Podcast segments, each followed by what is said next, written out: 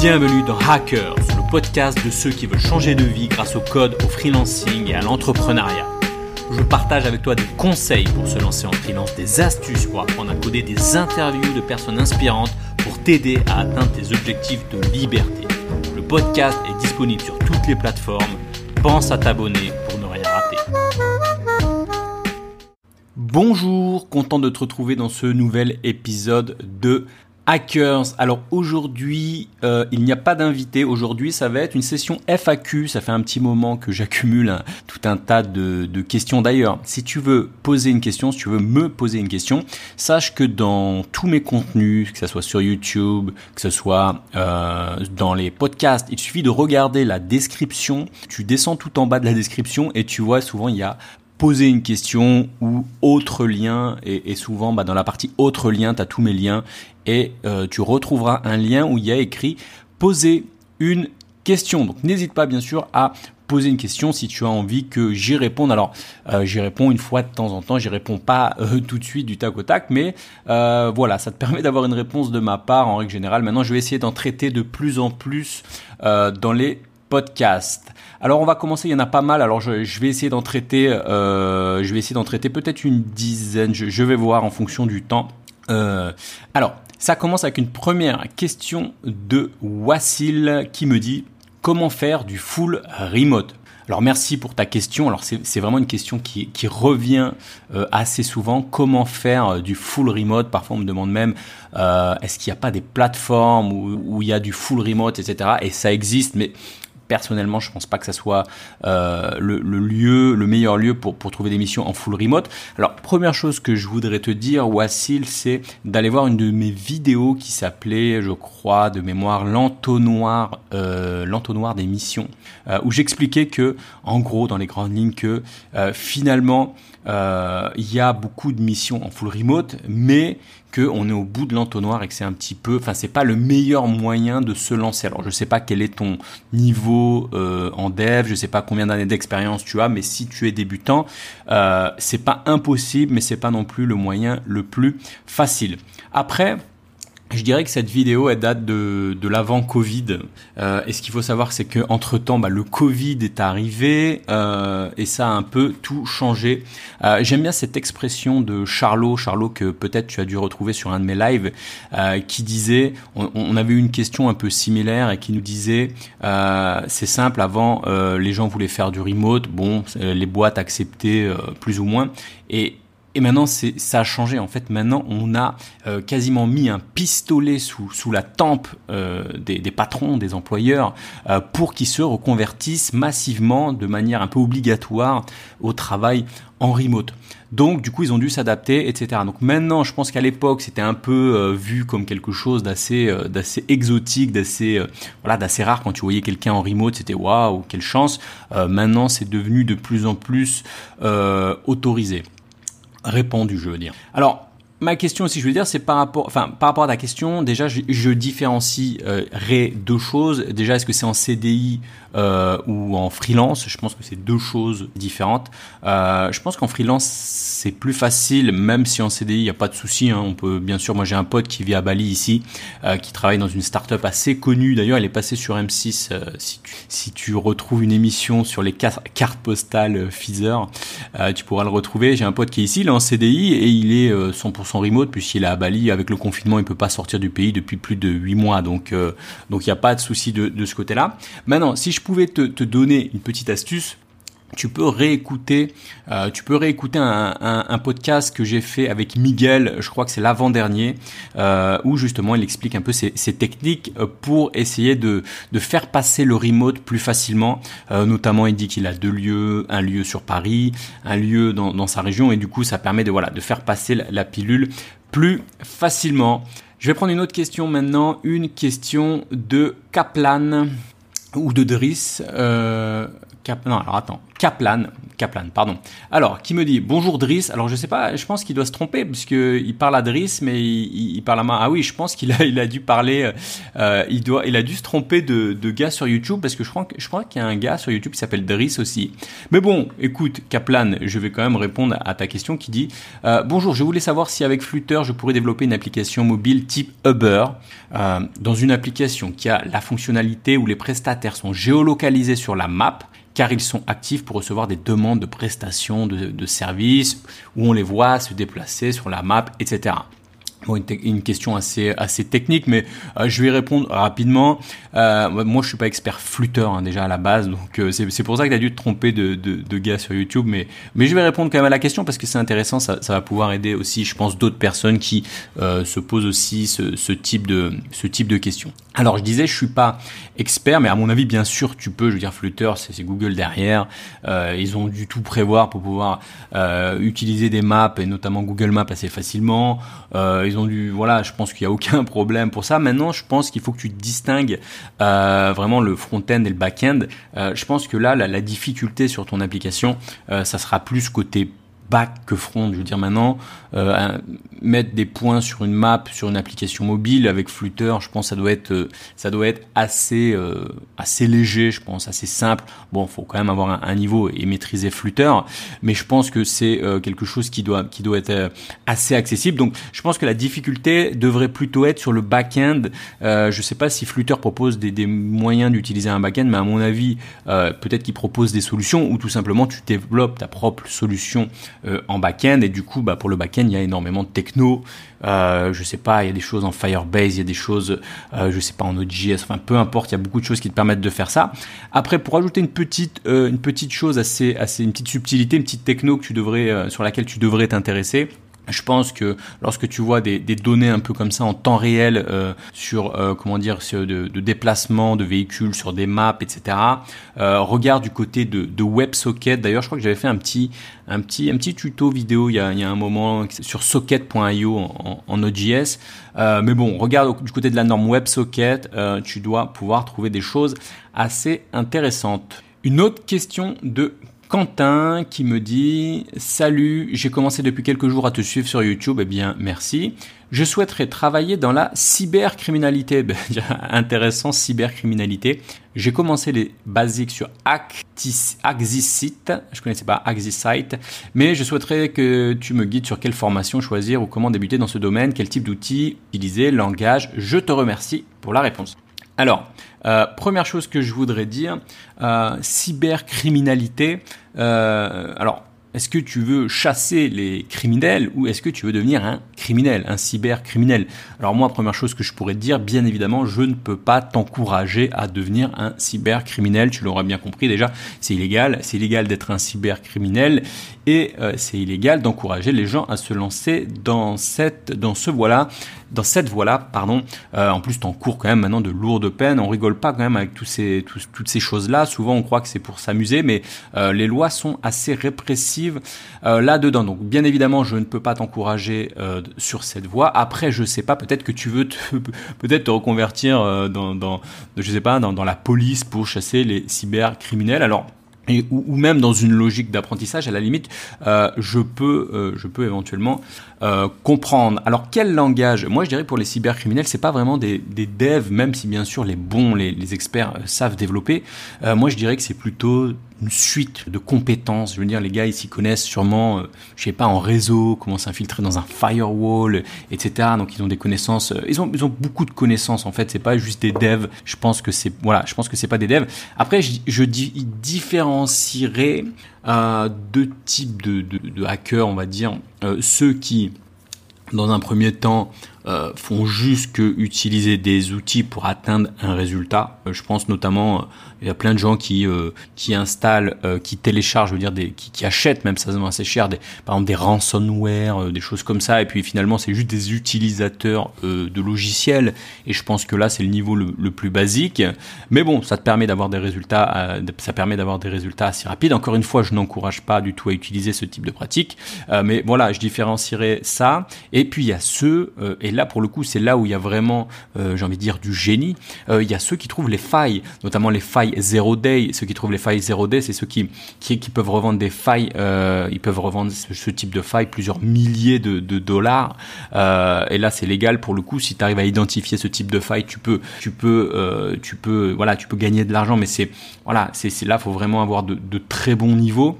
généralement c'est sur des logiciels ou sur des, des systèmes d'exploitation. Donc je pense que là, on, on, est plutôt autour du, de la bonne, de l'excellente connaissance euh, en termes de peut-être sur du C++, des, choses comme ça. Et encore une fois, je suis pas un expert, mais, voilà, euh, en répondant comme ça rapidement à ta question, c'est ce qui me viendrait euh, à l'esprit. Et ensuite, bah, tu as ceux aussi qui trouvent des failles sur des routeurs, des choses comme ça. Effectivement, ils peuvent, aussi déclarer ces failles et, aussi gagner de l'argent comme ça. Alors aussi, ce qu'il faut savoir, c'est qu'évidemment, il y a beaucoup de... Enfin, beaucoup. Euh, je sais que c'est quelque chose qui se fait, c'est que tu as des, as des personnes qui ont commencé dans le bah, du mauvais côté de la barrière, on va dire, du côté black hat, et qui ensuite, euh, avec leurs compétences, ont été recrutés pour travailler, je sais pas, par exemple, chez... je crois qu'il y a beaucoup de gars qui sont chez, comment on appelle ça, Avast, etc., chez les antivirus. Voilà, mais bon, bien évidemment, je ne t'encourage pas à partir dans cette voie, sauf si c'est pour... Dans une logique d'apprentissage.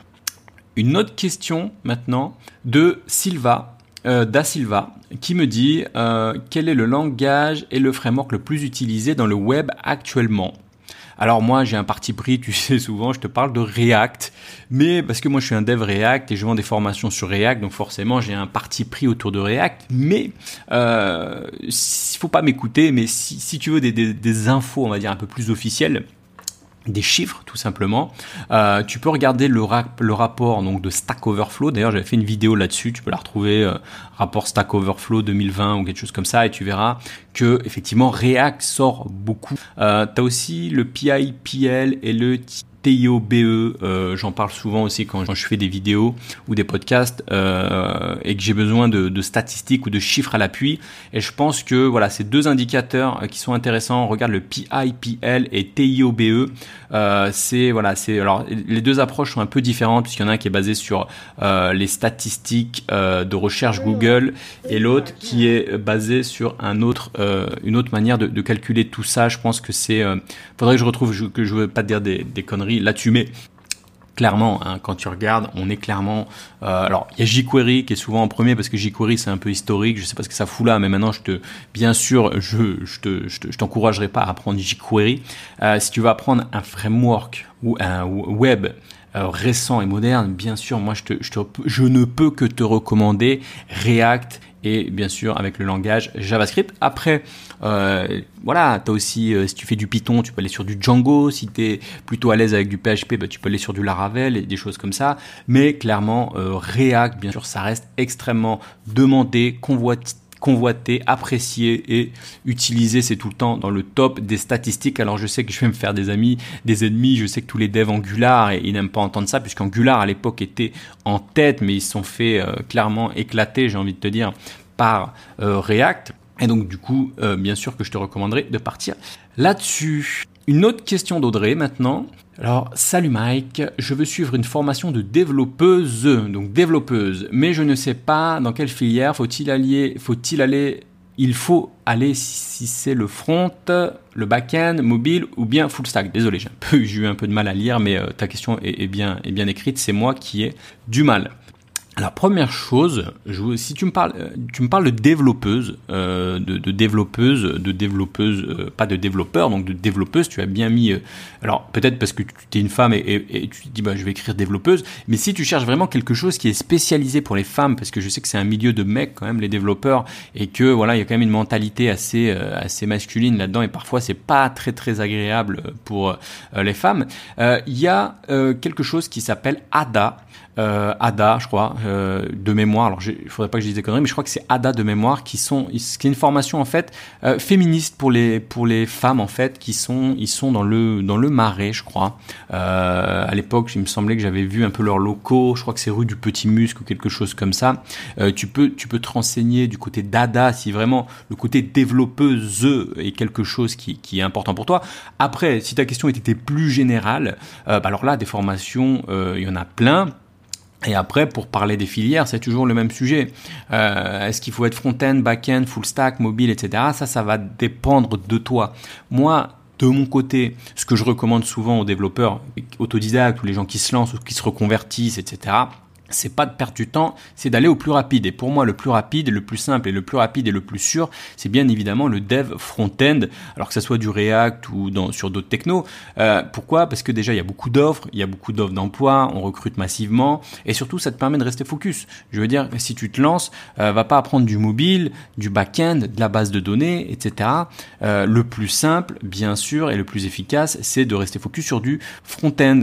Donc moi, je te recommanderais d'apprendre un par exemple JS ou PHP ou autre, enfin peu importe, PHP ça dépend, mais, mais voilà, un langage et ensuite euh, un langage et ensuite un framework, voilà, comme React, je sais que j'en parle souvent. Euh, et en plus, ça te permet justement de rester focus. Et si par la suite, tu as envie d'évoluer, et beaucoup de gens le font. Et ça, il n'y a aucun problème pour évoluer sur du back-end, du full stack, etc. Mais tu pourras le faire par la suite. Et si tu apprends, pourquoi je recommande souvent JS bah, Si tu apprends du JS, justement, et bah, tu veux faire du back, et bah, tu peux faire du Node.js. Si tu veux faire du mobile, et bah, tu peux aussi, tu as des frameworks en JS qui te permettent de, de faire du mobile. Donc c'est à toi de, de voir, c'est à toi de voir ce que tu aimes faire.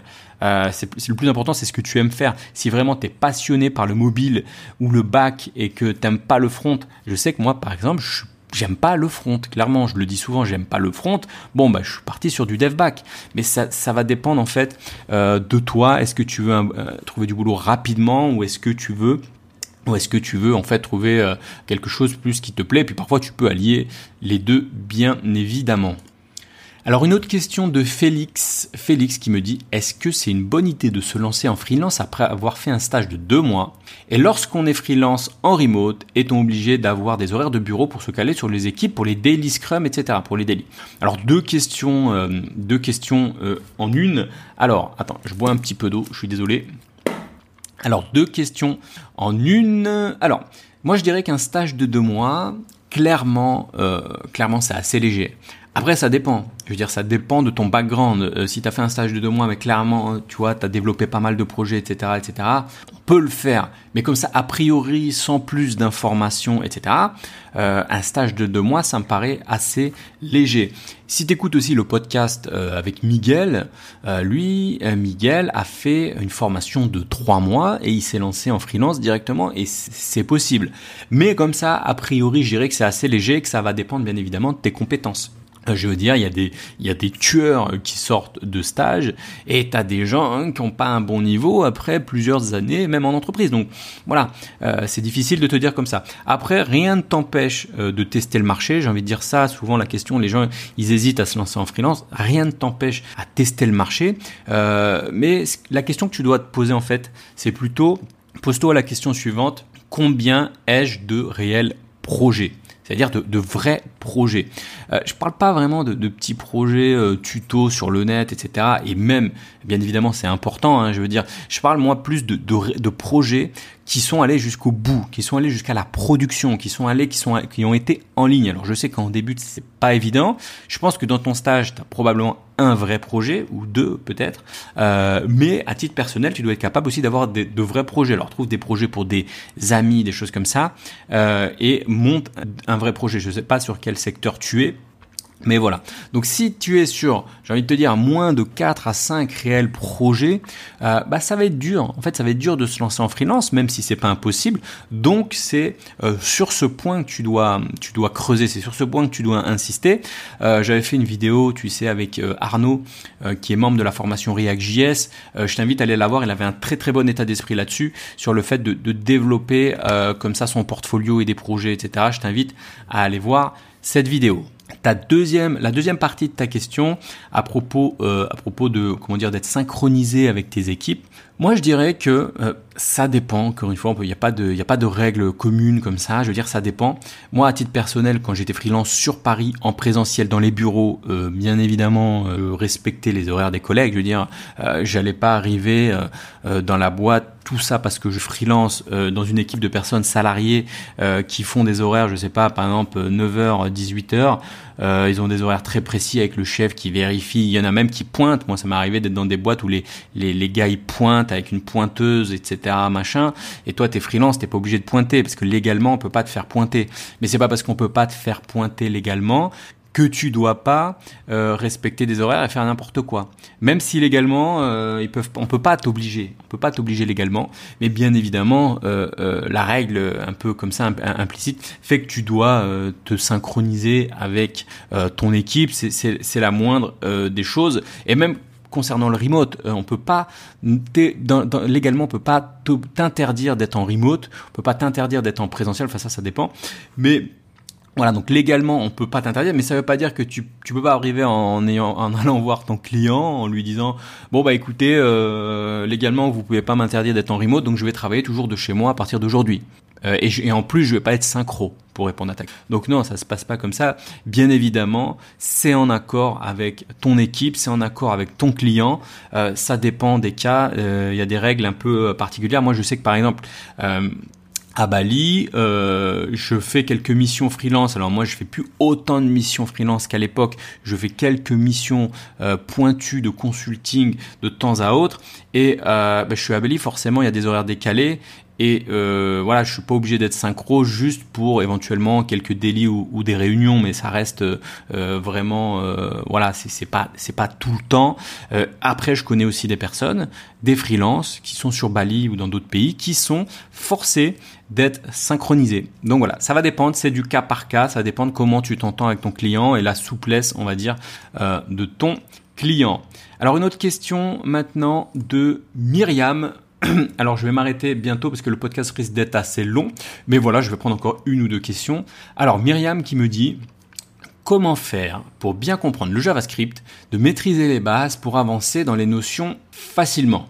Alors facilement, euh, j'enlèverai facilement parce que voilà, JavaScript c'est pas facile, euh, c'est pas le plus dur, mais c'est pas facile non plus. Et donc il euh, y a rien qui, qui, est facile. Il faut, il faut, il faut juste avancer sur le sujet et prendre le, le taureau, on va dire, euh, par les cornes. Donc j'enlèverai le, le, facilement. Alors moi je dirais que ça va dépendre des gens. Je trouve qu'il y a, moi j'ai vu deux types de devs euh, JS qui sont lancés sur JS. Des devs qui ont mis du mal, mais de ouf, à comprendre les bases. Mais je veux dire des bases, des boucles des if, des else, euh, machin, ça dépend d'un peu de la logique de base que tu as, peut-être dans ton secteur d'activité, si tu es littéraire ou pas. Je veux, veux pas dire que les littéraires ont pas de logique ou quoi, mais ça, va dépendre de ton, ton background en fait.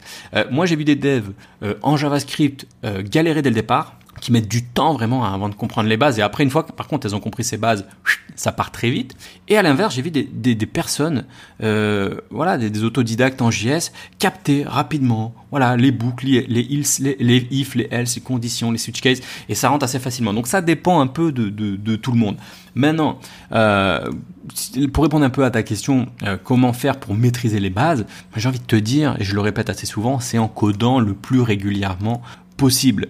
Euh, moi d'ailleurs j'ai fait une formation pour les débutants euh, à ce sujet qui s'appelle le déclic de HTML à JavaScript et c'est vraiment fait pour les pour les débutants. J'ai vraiment voulu euh, ne pas submerger d'informations d'experts etc. Juste parce que je sais qu'il y a y a, cette période assez difficile.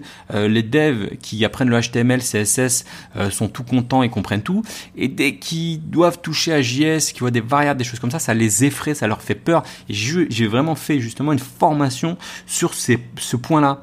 Euh, voilà, c'est tellement dommage de voir les, personnes abandonnées à ce moment-là, puisque c'est un moment assez, assez crucial. Voilà. Donc, justement, moi j'ai fait une formation là-dessus. Et dans cette formation, bien évidemment, je propose, euh, je recommande, alors bien évidemment, il y a du il y, a des, il y a des exercices concrets à la fin où on revoit un peu tout ce qu'on a vu et on essaie de monter un petit site e-commerce, etc.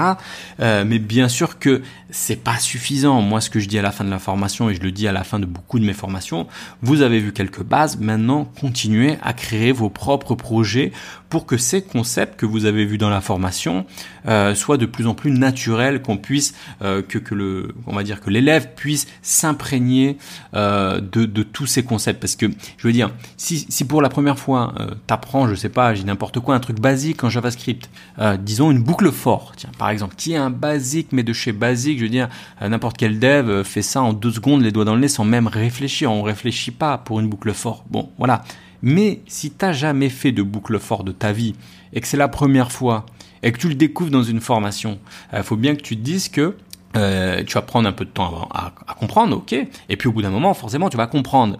Euh, ok, tu vas dire ah j'ai compris la boucle for, ça marche comme ça. Voilà. Bon, ben maintenant il va y avoir deux cas. Soit tu vas continuer à, à, coder en utilisant régulièrement les boucles for et puis ça va devenir naturel, ça, tu vas t'imprégner du truc, soit tu vas dire ok j'ai compris les boucles for et maintenant je les utilise pas et, je passe à autre chose, et bien évidemment tu vas pas t'imprégner du truc et la prochaine boucle for que tu vas devoir faire, tu auras tout oublié et ça va être compliqué. Alors là, je parle d'une boucle fort, mais c'est le même, je veux dire, c'est la même chose pour n'importe quel concept qui soit beaucoup plus élevé, que ce soit euh, qu'on parle de, je sais pas, de, de programmation orientée objet, de Redux, de framework, etc. C'est le même principe. Euh, dernière question, euh, je vais prendre une dernière question d'Alain. Alors Alain qui me dit comment sais-tu que tu as passé un palier dans ton apprentissage ou en freelance? Alors palier, euh, alors palier en termes d'apprentissage ou freelance. Alors je dirais pour l'apprentissage, euh, c'est simple. J'ai envie de dire un palier, c'est simple. C'est, je vais le répéter. Je sais que je l'ai répété beaucoup dans ce podcast. Le nombre de projet réalisé. Pour moi, c'est ça le nombre de paliers, le palier, je veux dire. Euh, les tutos, les machins, c'est bien, tout ça, ça permet de découvrir, ça permet de machin, ça permet de voilà de voilà de découvrir. Pour moi, c'est de la découverte. Mais les tutos, les projets comme ça, c'est voilà, tu passes pas de paliers comme ça. Les paliers, c'est le nombre de, de sites que tu as fait, le nombre de projets concrets si c'est du mobile, le nombre d'applications mobiles que tu as déployées en production, etc. Ça, c'est des paliers. Ça, c'est des indicateurs fiables euh, tout ce qui tourne autour du nombre de tutos, de formations, de ceci, je dirais que c'est des bullshit metrics. Euh, je viens d'inventer un, un, terme bullshit metrics. C'est des oui, c'est des metrics euh, qui voilà, c'est tu peux me dire j'ai suivi 30 formations Ouais, bon, bah, je, je sais rien, moi, tu vois. Par contre, si tu montres tes projets, tu me dis voilà ce que j'ai fait, Là, tout de suite, je suis capable de voir un peu ton level, tu vois. Euh, même si ça, ne suffit pas, bien évidemment, pour détecter ton niveau. Mais tout de suite, en voyant le nombre de projets que tu as fait, je peux me dire, ok, je vois à qui, euh, je vois qui euh, j'ai affaire. Donc encore une fois, je, sais que je l'ai répété beaucoup dans ce podcast, mais euh, ça va être bien sûr euh, le nombre de projets. Ensuite, par rapport au freelancing, alors là, j'ai envie de dire, les paliers, ils sont encore plus simples parce que tu vois, euh, ça être un bon dev, le nombre de projets, tout ça, c'est voilà, ça reste assez flou. Mais alors en freelance, ça va être très simple. Il y a des indicateurs très simples qui s'appellent le nombre de missions que tu as réalisées ou ton TJM, ton taux journalier moyen. En gros, combien tu gagnes par jour. Et là, tu le vois assez facilement pour les paliers. Je veux dire, euh, quand tu te lances, tu vas galérer à trouver ta première mission, ce qui est tout à fait normal. Ensuite, Premier palier, tu vas trouver ta première mission. Waouh, félicitations, c'est la plus dure. Une fois que tu as trouvé ta première mission, déjà tu as passé un gros truc. Et peut-être et probablement que ta première mission, elle n'était pas facturée très cher en termes de TGM. Peut-être que ça tournait aux alentours des 200 euros, 300 euros. Et effectivement, euh, c'est assez léger. Et donc là, tu vois des paliers concrets, nombre de missions, TJM. Euh, tu vas passer, tu veux passer un autre palier? Bah ok, passe à 350 de TJM, passe à 400 de TJM, passe à 500 de TJM. Ça, c'est des paliers assez quantifiables, assez mesurables. Je veux dire, euh, tu vois là où l'apprentissage, être un bon dev, tout ça, ça reste des notions assez euh, subjectives. Euh, là, clairement, je veux dire, le TJM, le nombre de missions, tu le vois direct sur le nombre de paliers. D'ailleurs moi, dans, dans, dans, la formation, euh, je, le système freelance, donc le programme d'accompagnement, le système freelance que je fais avec Charlot, euh, qui m'accompagne sur, sur cette partie-là, où on fait du coaching, du mentoring, etc. Euh, notre but derrière, souvent, alors ça dépend des demandes euh, de, de, de, chacun. Il y en a certains, c'est de trouver leur premier client, d'autres, c'est voir leur CV, etc. Mais quelque chose qui revient souvent, c'est justement comment péter ces paliers. Euh, en coaching, en accompagnement, on aide des développeurs freelance qui soient débutants ou un peu plus expérimentés à péter des paliers. Euh, la dernière fois, on travaillait justement avec un, un dev qui avait plusieurs années d'expérience et qui plafonnait à 400, 450, 500 et qui avait envie de, voilà de, de, de, péter un peu ce plafond de verre pour atteindre les, les 550, 600, etc. Il y a même des devs qui vont qui vont au-delà. Euh, donc voilà. Euh, ce que je veux dire, euh, c'est que des paliers, euh, il y en a plein, mais le palier, les paliers les plus simples, c'est simple, c'est l'argent. En fait, c'est le ton TJM. Je sais qu'on parle d'argent souvent, ça, frustre certains, mais pour le coup, euh, là, on a une métrique qui est assez simple en freelance, ton TJM et le nombre de mission. Eh ben, je vous remercie à toutes et à tous d'avoir posé autant de questions. Alors, j'en ai un bon paquet encore. Je suis désolé dans le dans la pile, mais je voudrais pas que ce podcast dure euh, trop longtemps. Je pense qu'on est sur à peu près 30 minutes, à 30-40 minutes, ça fait ça fait euh, ça fait pas mal. Donc, si toi aussi tu as envie de, de poser une question, encore une fois, essaye de faire des questions assez euh, précises, assez assez euh, claires. Évite les doubles questions, même si celles que j'ai traitées étaient assez euh, assez assez simples. Donc donc ça va. Donc si toi aussi tu envie de poser des questions, euh, sache que tu auras un petit lien en dessous. Euh, c'est un petit formulaire assez rapide. Tu poses ta question, des questions assez précises, assez directes. Évite que ce soit trop long avec trop de détails, puisque parfois quand j'ai de trop gros pavés de questions, c'est difficile après pour tout le monde, pour moi à traiter, pour les les personnes qui écoutent ce podcast traiter. Voilà, en tout cas, je te remercie. Je te dis à bientôt dans un nouveau podcast. Je file quand même quelques news. Euh, là, juste avant, je pars euh, donc à Jakarta donc je fais ce petit podcast avant de prendre euh, mon avion pour euh, Jakarta, j'ai quelques temps pour te filer un peu quelques news. Euh, je te fais un petit rappel aussi, je file plus de news sur le compte Telegram, sur le canal Telegram. Moi c'est quelque chose où je suis assez actif en ce moment. J'aime bien partager quelques petites informations assez intéressantes. Donc bien sûr je te mettrai le, le lien euh, du canal euh, Telegram, euh, bien sûr, dans, la description. Et dernière chose aussi, j'en profite aussi, dernière chose, tu as jusqu'à ce soir minuit pour profiter de l'offre sur la formation agile, la méthode douce. Euh, on parle de Scrum, d'agilité, etc. C'est quelque chose, je le répète, qui est. D'ailleurs, j'ai eu aucune question encore une fois sur les méthodologies.